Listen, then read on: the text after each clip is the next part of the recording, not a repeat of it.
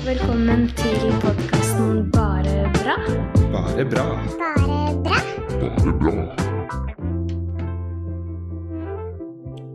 Ja, velkommen så mye til eh, en ikke spesialepisode, men en litt annerledes episode. En episode hvor eh, jeg er litt mer eh, på usikker grunn, av den enkle grunn at jeg, usikker grunn av den enkle grunn at jeg mangler Martine.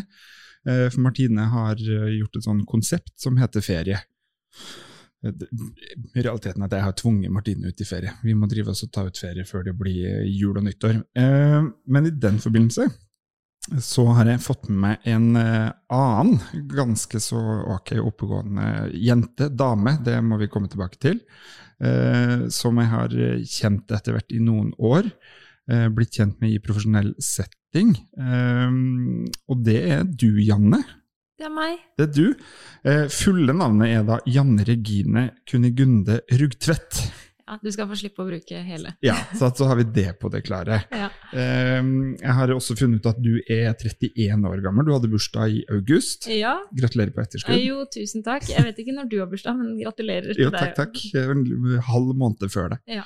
Um, vi er kommet inn i oktober, og um, en av grunnene til at uh, du er invitert hit, er jo fordi at vi både nylig har hatt et veldig spennende samarbeid og utvikla noe, noe greier sammen, men det har vi også gjort tidligere.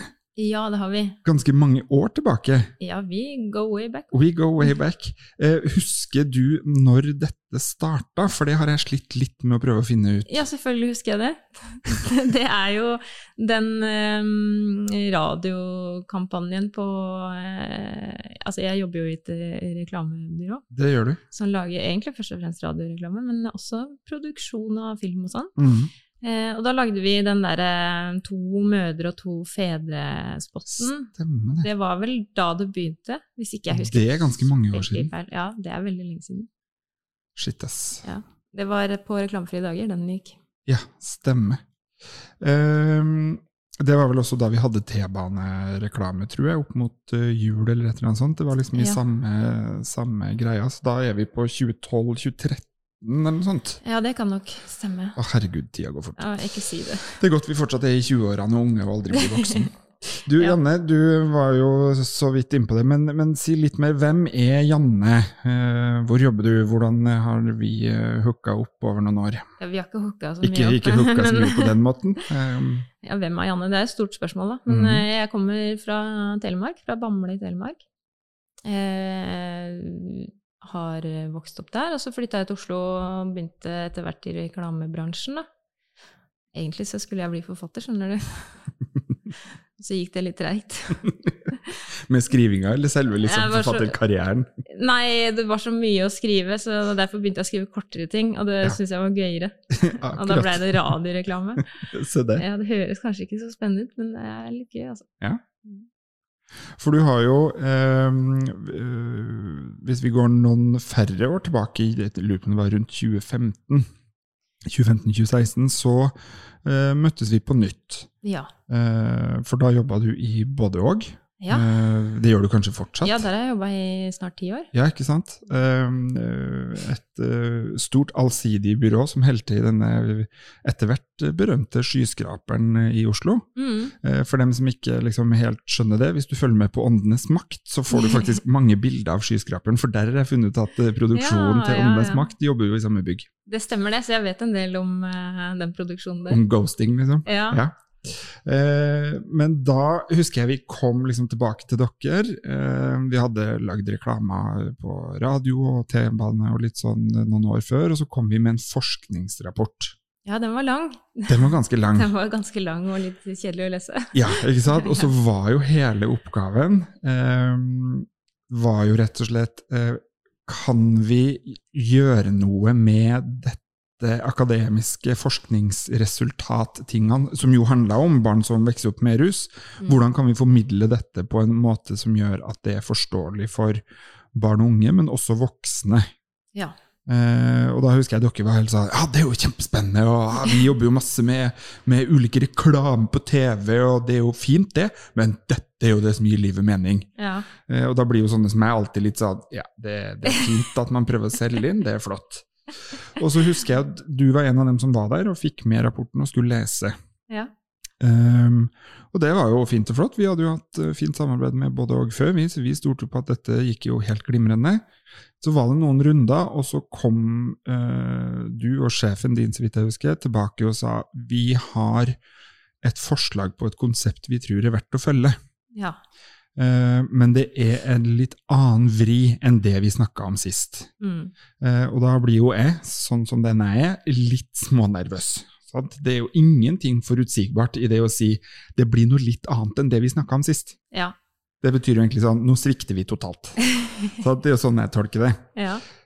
Og så kom liksom bomba, og det var at eh, du foreslo Ja. at den videoen som da skulle ha målgruppa ungdom, unge voksne eh, og voksne, kunne man eh, filme og på en måte lage en film om formidling basert på din oppveksthistorie. ja, det stemmer. Og det var i hvert fall overraskende for eh, noen av oss. Kanskje ikke fullt så overraskende for deg, eh, Eh, for det var jo din historie, på en måte. Men, men du opplevde at du kjente deg veldig igjen i den forskningsrapporten du hadde lest. Ja, for vi hadde jo noen andre ideer på bordet først. Mm. Um, og så blir det jo sånn eh, Det var en del sånn eh, tall og sånn som skulle være med, litt sånn kjedelig eh, statistikk og sånn. Um, og så tenkte vi kan vi finne noen som kan fortelle sin historie, men det viste seg å være vanskelig. Vi hadde kontakt med noen som senere ikke ville være med likevel, og det liksom ble litt skummelt når det plutselig det er en kameraproduksjon, du skal vise ansiktet sitt, eh, som noen andre skal eie til evig tid. Da. Så tenkte jeg bare nei, drit i det, vi, jeg tar min historie, for den er jeg ganske dus med, Mm. så, og den er jeg ikke redd for heller. Mm. Eh, så da slipper jeg å liksom tilpasse manus for at de andre skal være komfortable. Og ja, så sånn ble det. Mm.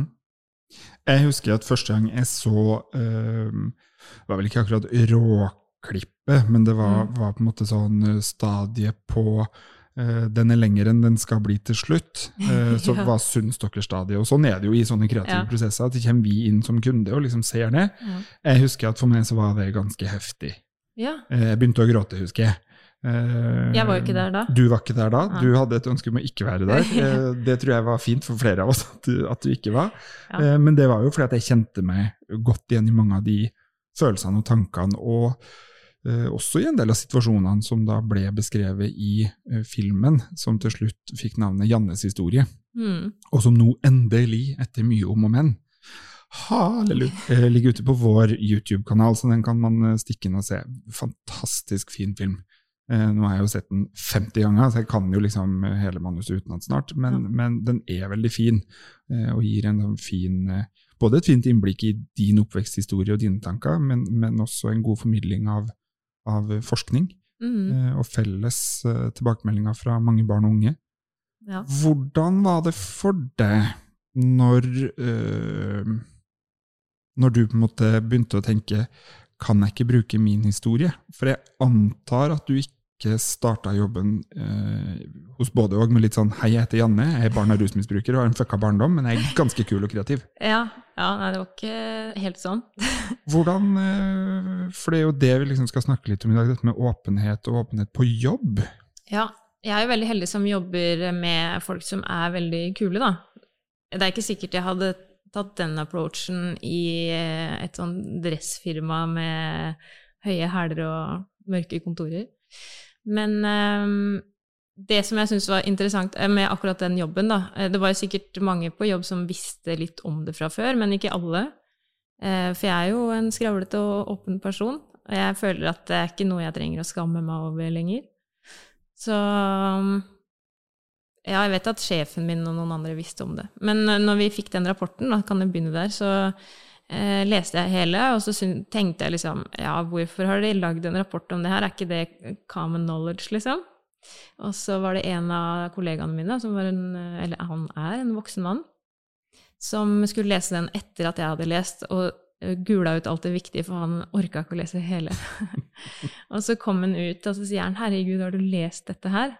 Det er jo helt sinnssykt at folk har det sånn, liksom. Så jeg ba, hva mener du med det? Eh, For han var så veldig sjokkert, da. Eh, Han ba, nei, jeg bare, jeg kan ikke fatte at det er sant, liksom.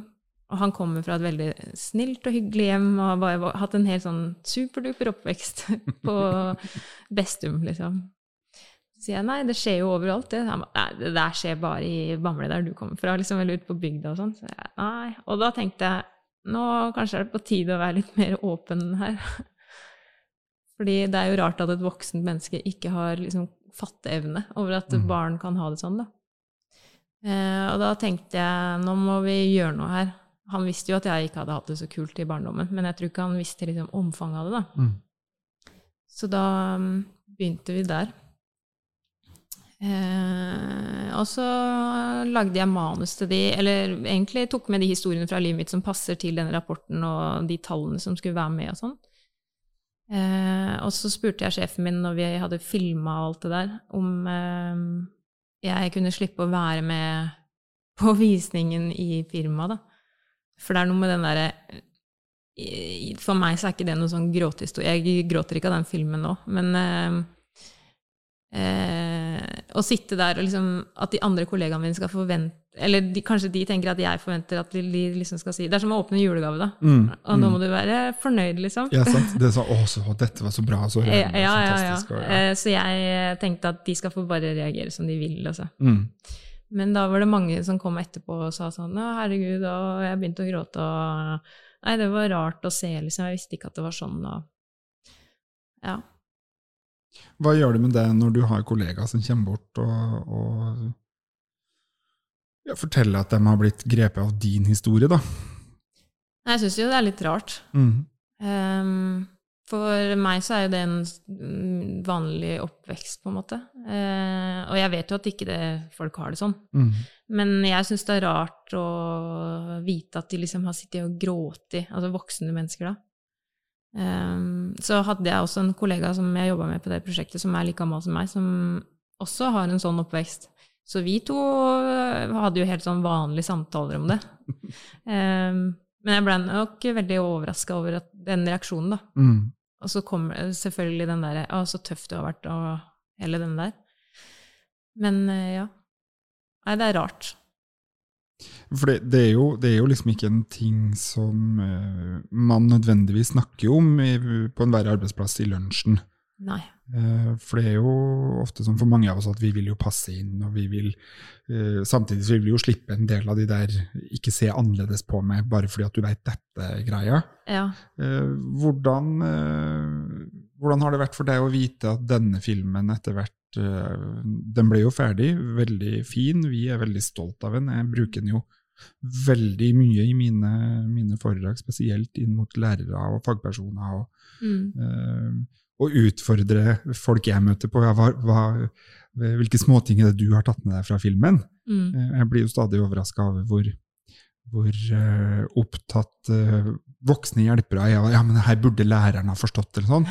Mens det no, et av de glimtene i filmen da, som jeg syns er så insane beskrivende på hvordan det kan være å, å være barn av, Ja. er den scenen hvor, hvor eh, du forteller om når du går på skolen med gymtøy i vinmonopolpose. ja, ja. Sånn, altså det, er sånn, det, det er ikke om du kan delta i gymmen eller ikke, eller om de klærne er reine, eller om du er sulten eller mett. Det er bare sånn Å, herregud.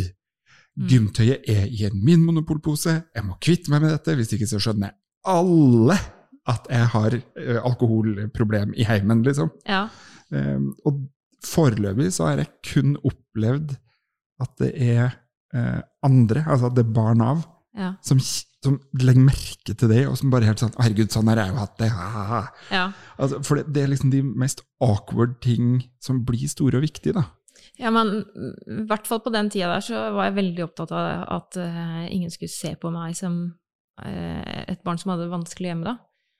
Uh, og jeg husker også, vi var på en sånn klassetur og skulle ta buss et eller annet sted, så var det en jente i klassen min som hadde med seg noe regntøy eller noe sånt noe, i en vinmonopolpose, altså et år etterpå da. Og da ble jeg sånn, å fy fader, det der kunne ikke vært meg, liksom. Men ingen tenkte jo over det. Nei. Eh, og jeg bare satt ved siden av henne, og jeg syntes det var litt sånn ubehagelig at den posen var der. Eh, for jeg tenkte vel innerst inne at folk vet, eller de har en liksom, mistanke om dette, da.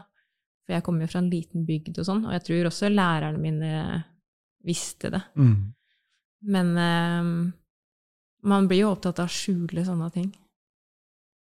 Har du opplevd at det har vært øh, lett å være åpen på, på arbeidsplasser som er dine kollegaer og, og sånn?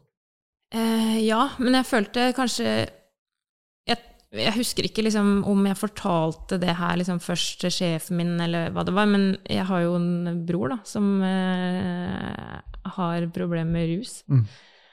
Og han eh, sliter ganske Ja, sliter mye, da. Og eh, i perioder så er det jo verre enn andre, og eh, det var en periode som jeg tok på meg veldig mye ansvar for han. Da. Jeg var ikke vergen hans, men jeg var mye på behandlingsstedet hans etter han hadde vært i fengsel og sånn, og um, tok på meg liksom Ok, nå skal vi kjøre til legen i, i Porsgrunn og, og alt det der. Uh, og da var jeg mye borte fra jobben, og det var liksom tungt uh, for meg da, å sitte og tenke på liksom han. Mm. Eh, så jeg var mye lei meg, mye nedfor og sånn. Så tenkte jeg, fader, de andre må lure på hvorfor jeg er så mye borte. Eh, så da tenkte jeg nå må jeg bare si noe om det, eller så blir det sånn eh, rart. Sånn, jeg er ikke sånn person som sier ja, nå skal jeg gå Jeg blir borte fra jobb i morgen, så spør noen hvorfor det. Så sier jeg nei, det har ikke du noe med. Sånn er ikke jeg, da. Mm. Da sier jeg nei, jeg skal til gynekologen, eller Mm. Så da følte jeg liksom at det, hvis jeg bare sier noe om dette her, så har de forståelse for det, i hvert fall. Mm. Eh, og da kommer jo hele den der eh, ekstrahistorien med mamma og min oppvekst. Så jeg tror det var en sånn blanding av de to tingene der. Mm. Eh, for det er bare kjipt å Jeg fikk den følelsen fra barndommen at jeg går og skjuler noe, liksom. Dekker over. Eh, så tenkte jeg at jeg er ferdig med å skamme meg over liksom, livet mitt, så det er ikke noe Jeg er fortsatt meg sjøl. Så da kan jeg jo bare fortelle det, at jeg prøver å hjelpe broren min. da. Mm. Og da blir det sånn Ok, men hvorfor har han det sånn, og ja, bladi-bla. Mm. Ja, for det er, jo, det er jo Jeg så gjennom filmen senest i, i morges, bare for å liksom friske opp, for nå er det en stund siden jeg har sett den. Ehm, og jeg henger meg jo stadig opp i noe nytt hver gang jeg ser den. Ja, så, Eh, Så får jeg sånn ah, 'Det må jeg huske på, det må vi drodle videre om, ah, det må jeg bruke en gang', og litt sånn. ja, så Men en av de tingene som filmen avslutter med, som er um, i hvert fall min sånn Hvis jeg har behov for å grine, så kan jeg sette på det siste minuttet. Ja. Eh, For det er når man gjør, eh, uten at dette er reklame og annonsering, når man gjør det sånn, det jeg driver og omtaler som sånn Joplé-øyeblikk. Ja. Eh, når, når du, faktisk du, ja. eh, i filmen sitter som Janne, Mm. voksen, i trappa på skolen, og, og illustrert da, eller måtte gjenfortalt, møte deg sjøl som barn, Mm. eh, og svare på hva ville jeg sagt til meg sjøl hvis jeg møtte meg i dag. ja.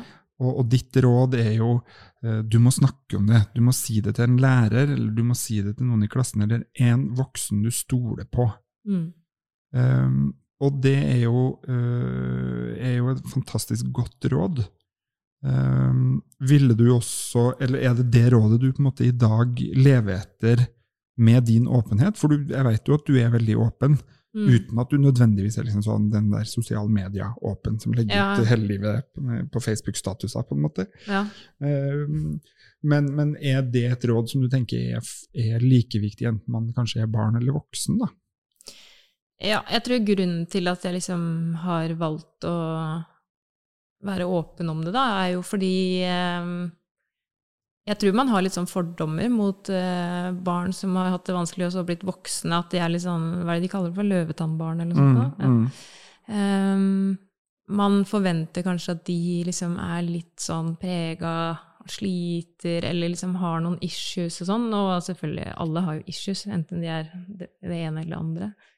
Men ehm, jeg tenkte nei, vet du hva, jeg bare snakker om det. Jeg er så Mm. Drittlei av å bare være stille og holde det hemmelig. Og det er jo ikke min skyld at det var sånn. Eh, Jeg har bare vært uheldig. Og så tenker jeg at eh, man er en ambassadør da, Mm. for liksom sitt eget liv. Så jeg kan jo stå i parken, og så er det noen som snakker Det er ikke sånn at jeg går og liksom Hei, hei, barn er rusmisbrukere. Men eh, hvis noen snakker om noe sånt, da, så kan jeg si ja, jeg har faktisk eh, vokst opp sånn, og det er ikke helt sånn du tror, men eh, ja. Um, ja, og så tror jeg også at når man hører noen si 'jeg skulle ønske at noen andre, kanskje noen naboer eller noe sånt, noe sa ifra', at man blir litt obs på det rundt seg i sitt eget liv. Da. Mm. At man kanskje kan være den naboen som faktisk tør Ja. å si, eh, si ifra. Ja. For da kunne det Jeg, jeg prøver å si sånn Det kunne kanskje gått bedre med broren min hvis vi hadde fått hjelp litt tidligere. mm. Um, men det var ingen som torde å si fra da. Mm. Og jeg vet nå i dag at det er mange som visste det. Fordi det kommer naboer og foreldre til gamle klassekamerater og sier sånn Fortell om det i dag, ja. Ja, som sier sånn Ja, vi vet jo at du ikke hadde det så lett, og det var mye greier i det huset deres og sånn. Og da blir jeg sånn mm, Det hadde vært bedre om du holdt kjeft, liksom. Jeg syns det er fint at du sier det, for det er sånn som jeg kan tenke Ja. noen ganger. Sånn. Men hvorfor i all verden? Ja. Thanks for nothing. Har, altså, så, har det, er det ditt eller mitt behov du tror du kommer å dekke noe for? Jeg har jo ikke et behov for at du som bodde ved siden av meg og min fucked up. Oppvekstsituasjon for 30 år siden, Mm. skal komme litt sånn 'Jeg visste jo egentlig Ja. at du ikke hadde det bra.' Altså, for jeg har jo ikke det behovet. Nei. Eh, Så kan du bare vennligst holde kjeft og bare si Eller heller si 'Vet du, jeg bodde ved siden av dere', mm. Jeg Jeg skjønner i dag at jeg burde ha sagt ifra. Mm. For da har du i hvert fall påtatt deg litt Ja, sånn man trenger liksom ikke å si unnskyld og sånn, for det var, jo, det var jo en annen tid da. Man skulle Ja, ja. liksom ikke blande seg i andres business og sånn, Mm. men vi, vi var jo ganske små da, når Mm. det her skjedde. Eh, og for meg så er det helt sånn Jeg syns det er utrolig rart at Mm. ingen gjorde noe selv da, da. At, Og fortsatt så er det jo, i i hvert fall opplever jeg, uh, også når jeg bruker filmen, en mye skam og tabu rundt dette. mm, Uh, Sånn at jeg vet at for å unngå en del spørsmål i etterkant av denne episoden, og når filmen legges ut nå helt offentlig, mm, eh, så vet jeg at det er viktig å si at dette er din historie. Den Mm. forteller ikke nødvendigvis fasiten og sannheten fra alle perspektiver i din familie.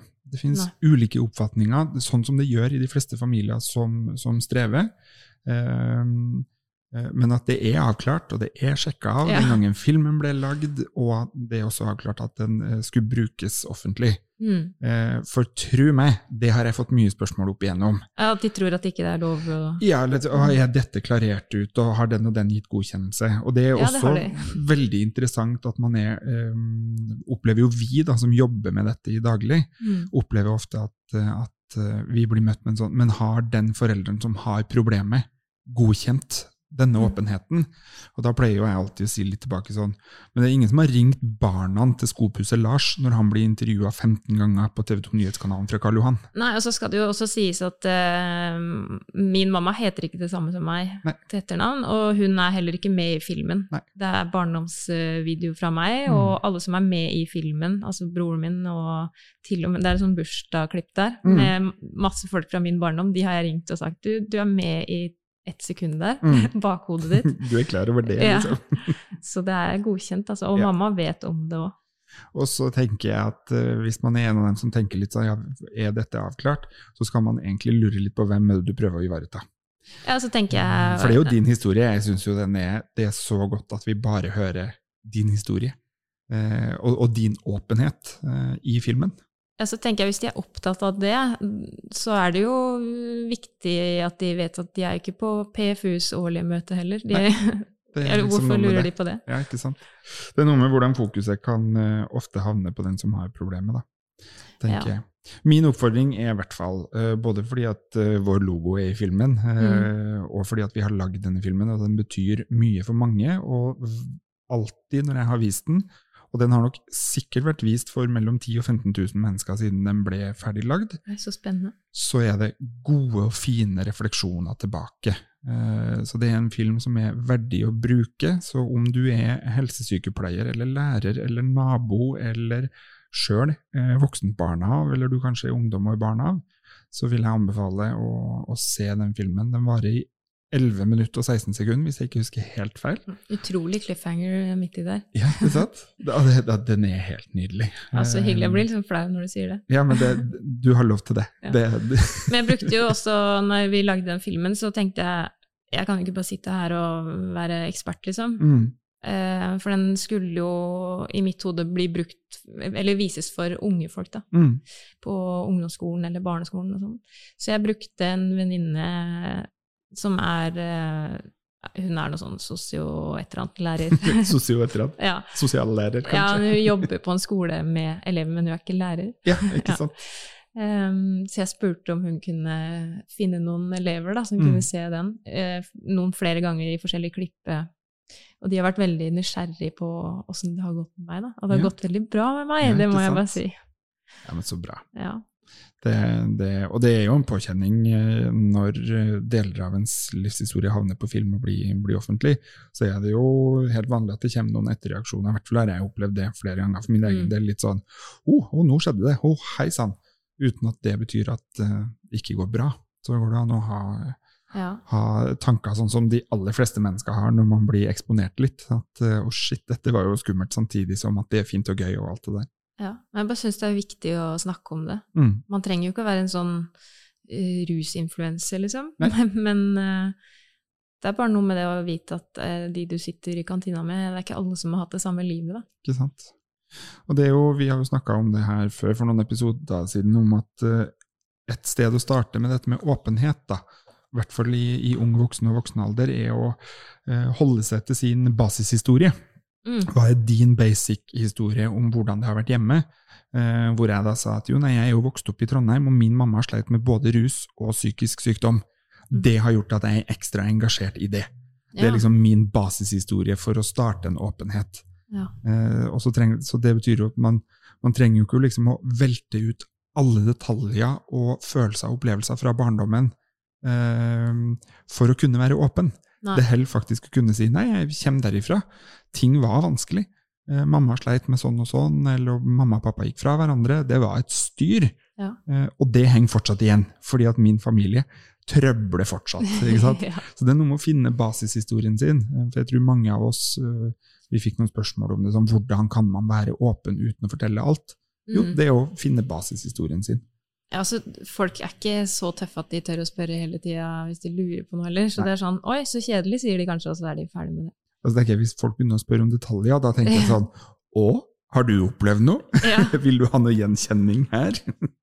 Men ja, altså, vi har jo lagd et prosjekt med dere nå, Mm. eller mm. jeg holder på med det. Og da har vi hatt Jeg trenger jo ikke å si hvem det er, men vi har hatt en del kjente folk i studio. Mm. Eh, og da har jeg hatt et sånt behov Fordi eh, de har liksom stilt opp på dette her, da, gratis. Mm. Um, og skal snakke om eh, Eller svare på spørsmål om hvordan man snakker med barn, for eksempel, da, som Mm. har det vanskelig, og en del sånne eh, vanskelige spørsmål som er litt sånn Ja, hva skal jeg si til dette her? Og lese en sånn chattesamtale og eh, Ikke sånn kjempetunge ting, men tungt nok, tenker jeg. Mm. Eh, og noen av de har jo hatt erfaring med sånne ting selv, eller noen eh, har eh, jobbet i psykiatrien og andre ting. Eh, og da har jeg hatt et sånn behov for å si eh, Jeg har jo vokst opp sånn, Mm. fordi jeg tenker hvorfor skal de sitte her og lire av seg sine opplevelser, da, hvis ikke jeg også har liksom opplevd noe lignende. Eller Mm. det er viktig for meg bare å, si, å få det inntrykket at jeg jobber ikke bare med reklame her. Dette er liksom et hjertebarn for meg, da. Mm. Dette betyr noe. Ja, og da opplever jeg at jeg er veldig åpne tilbake selv. Da. Mm. da kommer det plutselig ut 'Du har det, ja? Ja, jeg har vokst opp med vold i hjemmet', liksom. Og da bare sånn 'Oi, det visste jeg ikke'. Mm. Og noen har ringt og sagt 'Hvorfor vil du ha med meg', egentlig? Så Nei, fordi du er, er utdannet lærer, egentlig. Å ja! jeg trodde det var fordi at eh, Mm. Å ja, nei, det visste jeg ikke. Ikke sant? Mm. Det er jo et eller annet med at åpenhet eh, avler åpenhet. Det er i hvert fall min, eh, min eh, erfaring. da. Ja, så blir de litt Eller folk blir litt tryggere og Ja. kanskje Slapper litt mer av i, i en setting. Ja, og mange, jeg føler at mange er takknemlige, og at de er sånn 'Tusen takk for at du forteller meg det.' Ja, Mm. at de, man får tillit med en gang, kanskje. da. Mm. Litt mer, i hvert fall. Mm. Jeg tror de eneste gangene jeg pleier å anbefale at man skal være forsiktig med å fortelle barndomshistorien sin, det er i en setting hvor det er fest og moro. For plutselig så kan du sitte og bli hobbypsykolog. ja. Et eller Ja. med det, for da er det alltid ja, noen det andre. kjedelig. Det er så innmari kjedelig. Det er noen ganger jeg sier jeg jobber på Kiwi. Jeg pleier ikke du å si at du jobber i bar, og så tror de at du jobber som Ja, det, det hender også. Det er sånn, da liksom glir jeg lett unna der.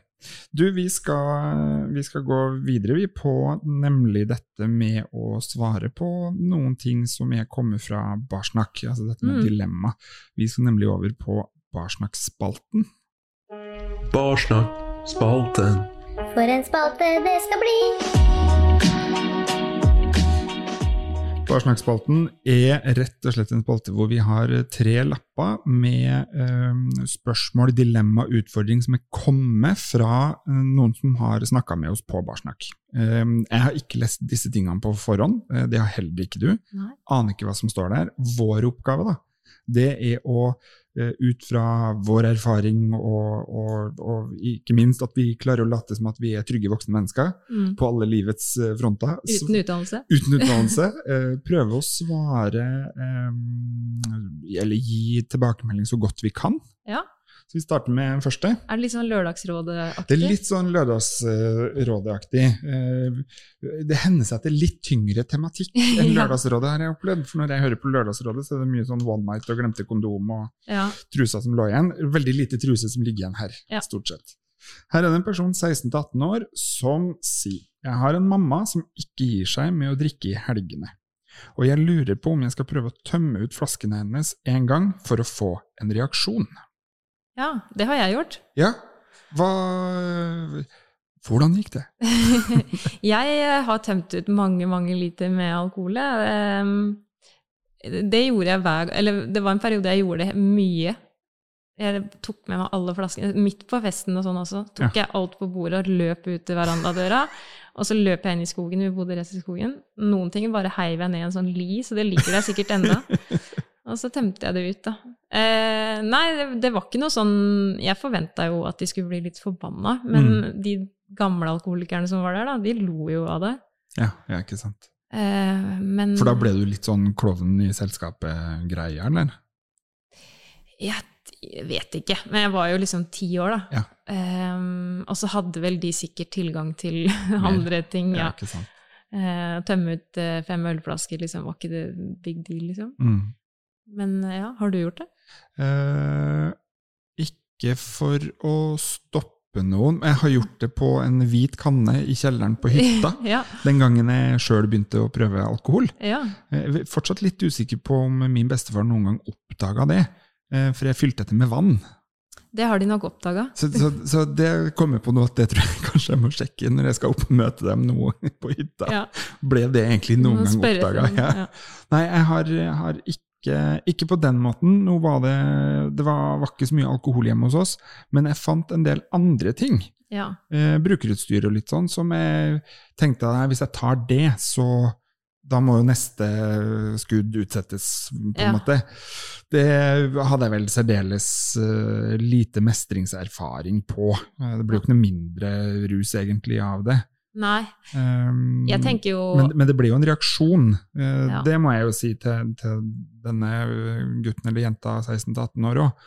Hvis, du- hvis du tar all alkoholen som finnes hjemme for å få en reaksjon, mm, så, så tror jeg det går an å si at du får nok definitivt en reaksjon. mm, Uh, hva den reaksjonen er, det er jo vanskelig å forutsi eller uh, eh, ja, resonnere seg frem til. Det kan jo gå alle veier. Jeg tenker Hvis jeg skulle gjort det igjen i dag, da, så ville jeg jo For jeg drev jo mye med sånn sabotasje, som jeg kalte det. Jeg følte meg som en sånn eh, krigshelt. Mhm. Hvor jeg bytta ledninger på stereoanlegget så det ikke funka. Og, Ja, ikke sånn. sant?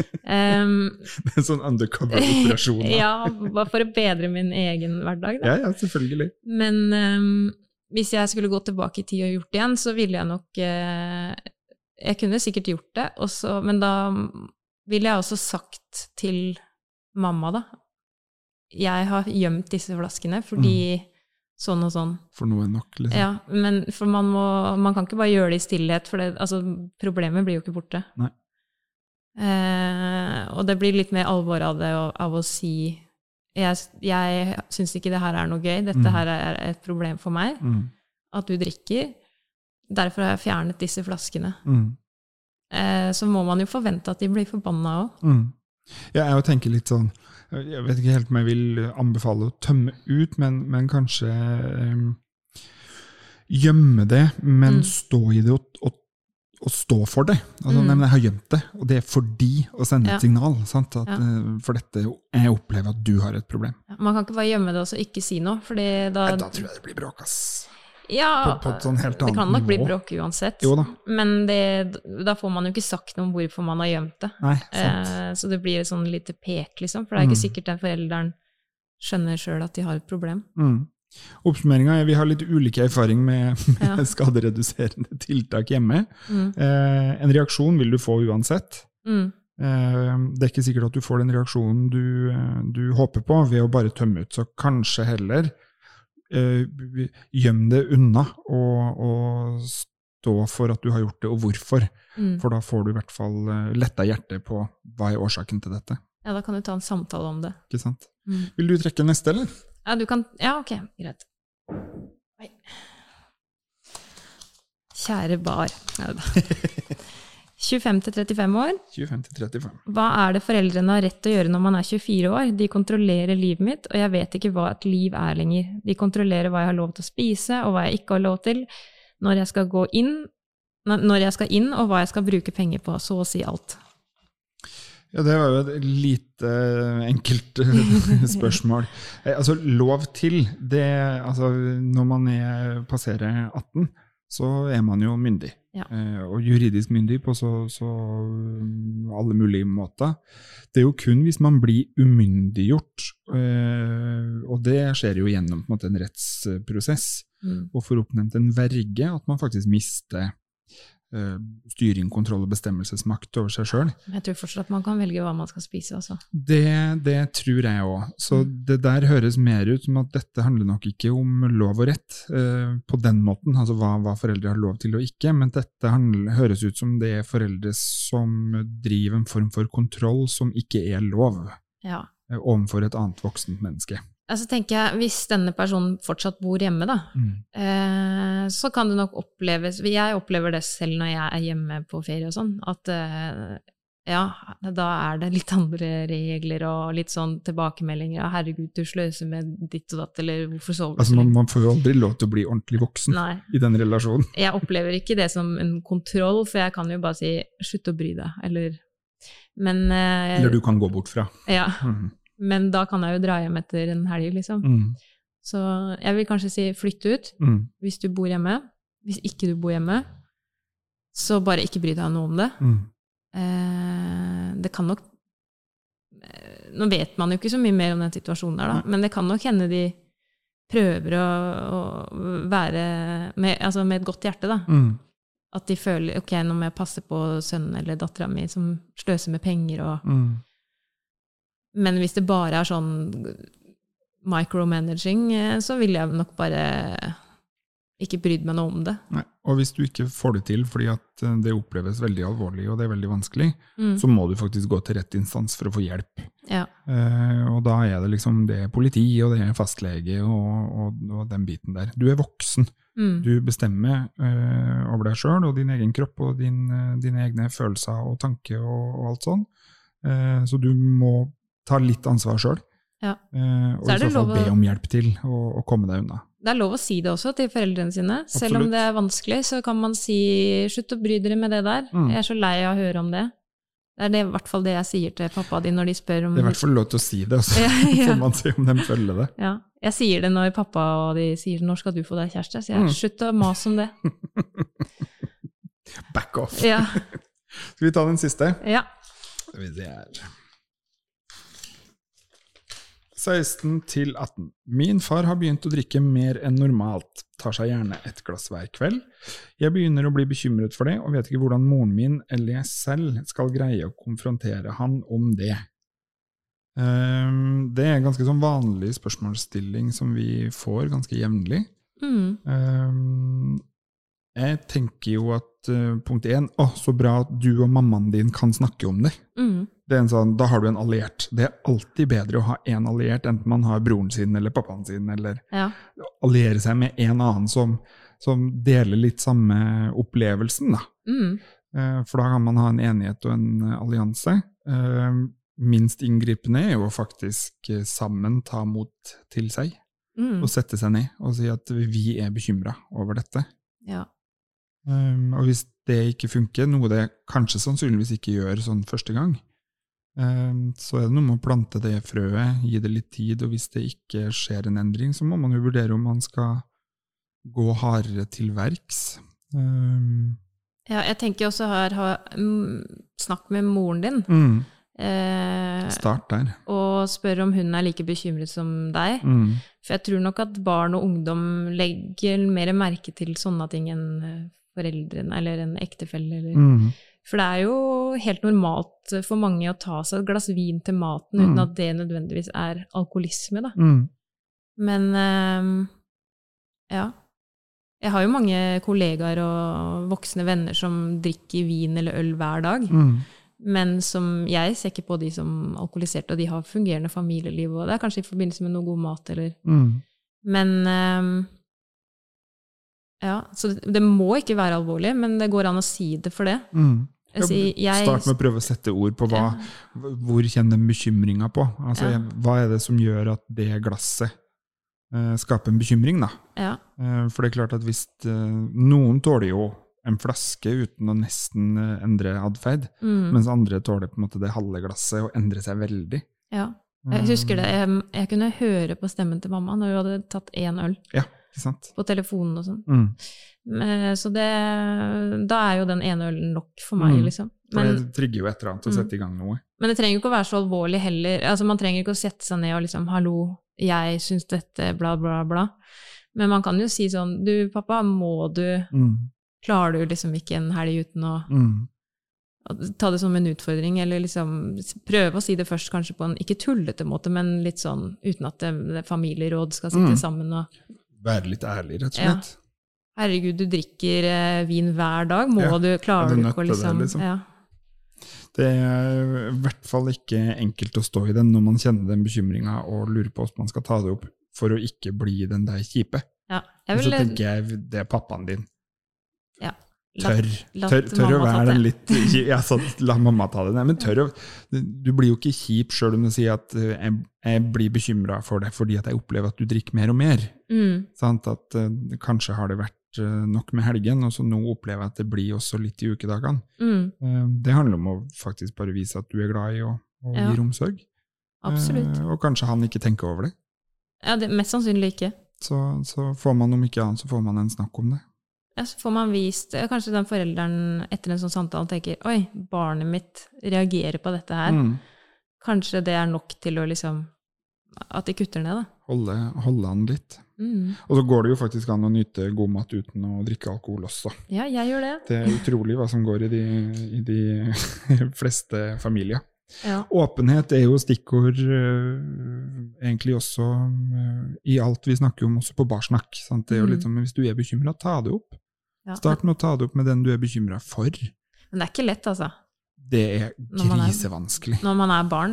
Når man er barn og man kanskje har gjort seg noen opplevelser av, av Mm. at det ikke nødvendigvis er så greit å ta opp ting. Det er jo ikke sånn at det er liksom øh, Det kan i hvert fall jeg signere på. at Jeg er jo sjøl i en familie, veldig glad i familien min, men det er jo ikke en veldig liksom vokabular, emosjonell familie som sitter sammen og snakker om litt sånn øh, hva, Hvilke inntrykk har vi gjort oss her i livet? Ja. Det er jo helt sånn Men det går fint nå.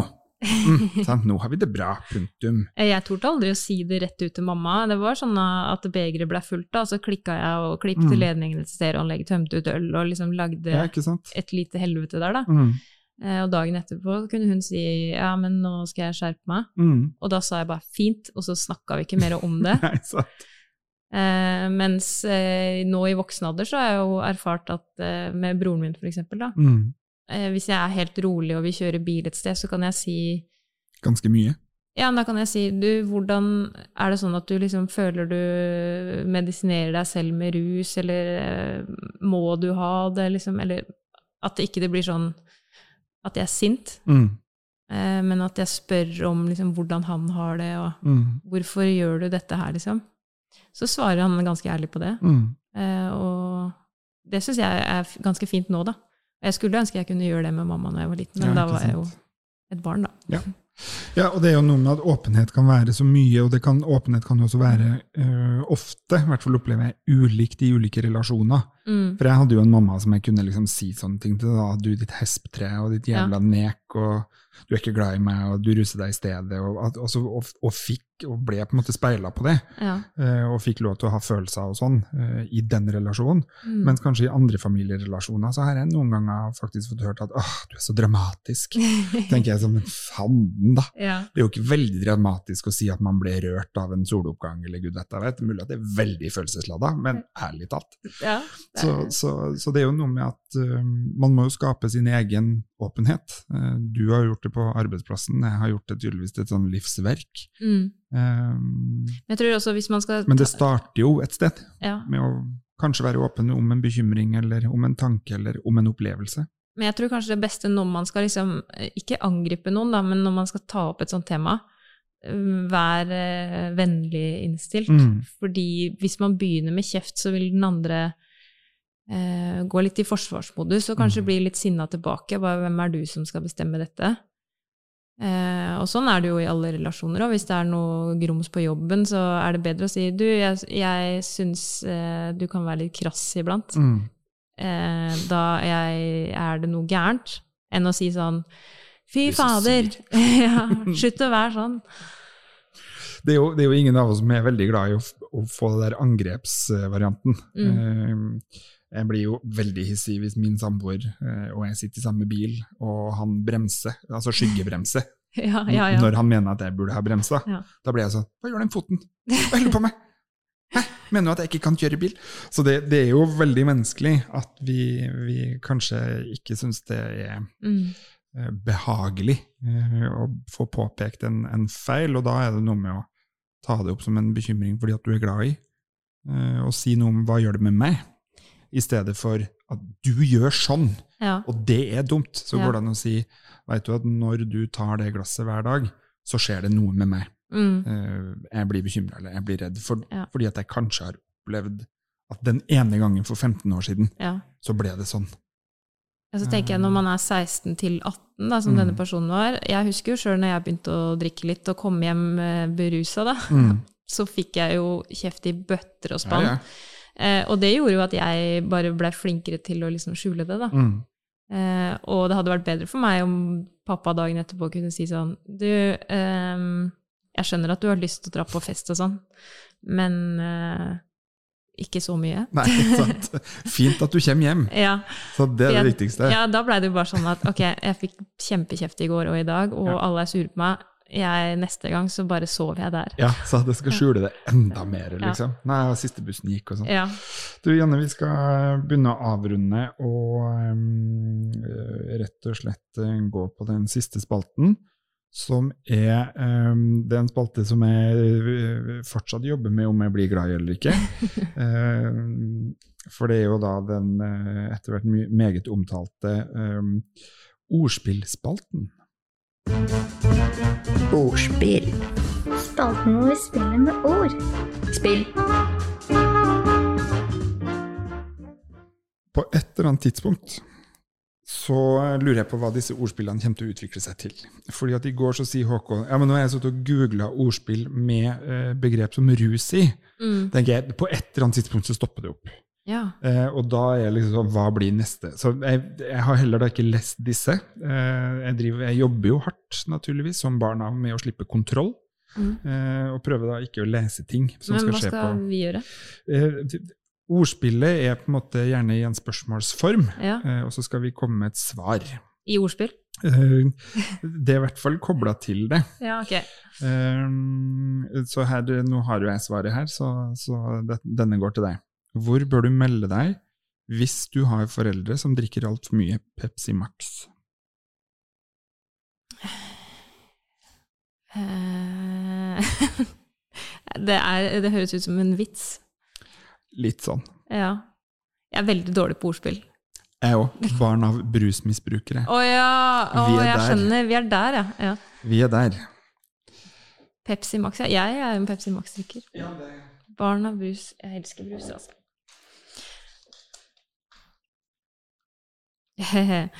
Hva er favorittosten til en rusmisbruker?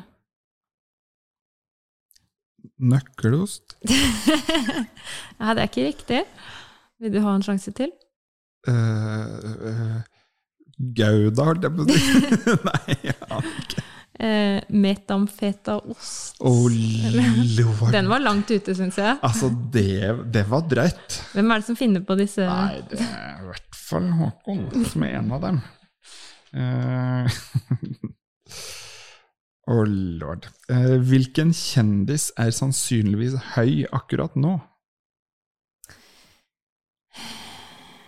Ehm.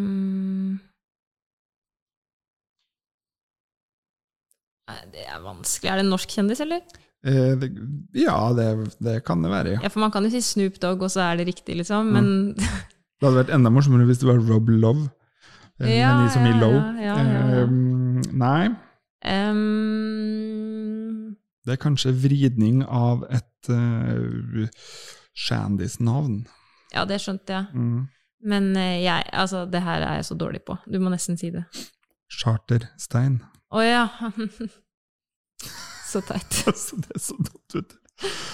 Eh, og sånn går dagene eh, på, i organisasjonslivet her i organisasjonen Barn av rusmisbrukere. Ja. Eh, Janne, takk for at du tok deg tid.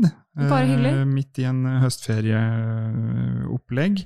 Ja. Eh, du skal sikkert tilbake på jobb. Jeg skal begynne å peke meg inn i høstferiemodus. Ah, så deilig. Eh, filmen slippes om, eh, om kort sekund på YouTube-kanal, og er sannsynligvis sluppet når du som lytter til oss hører dette. Følg, lik og del og alt det skvaldret der på sosiale medier. Mm. God uke til deg, Janne. Ja, god uke til deg òg. Nå er det snart helg, da. Nå er det snart helg. Ja. Men når denne slippes, så er det en god uke. Ja, det er en god uke. Takk for at du kom. Bare hyggelig.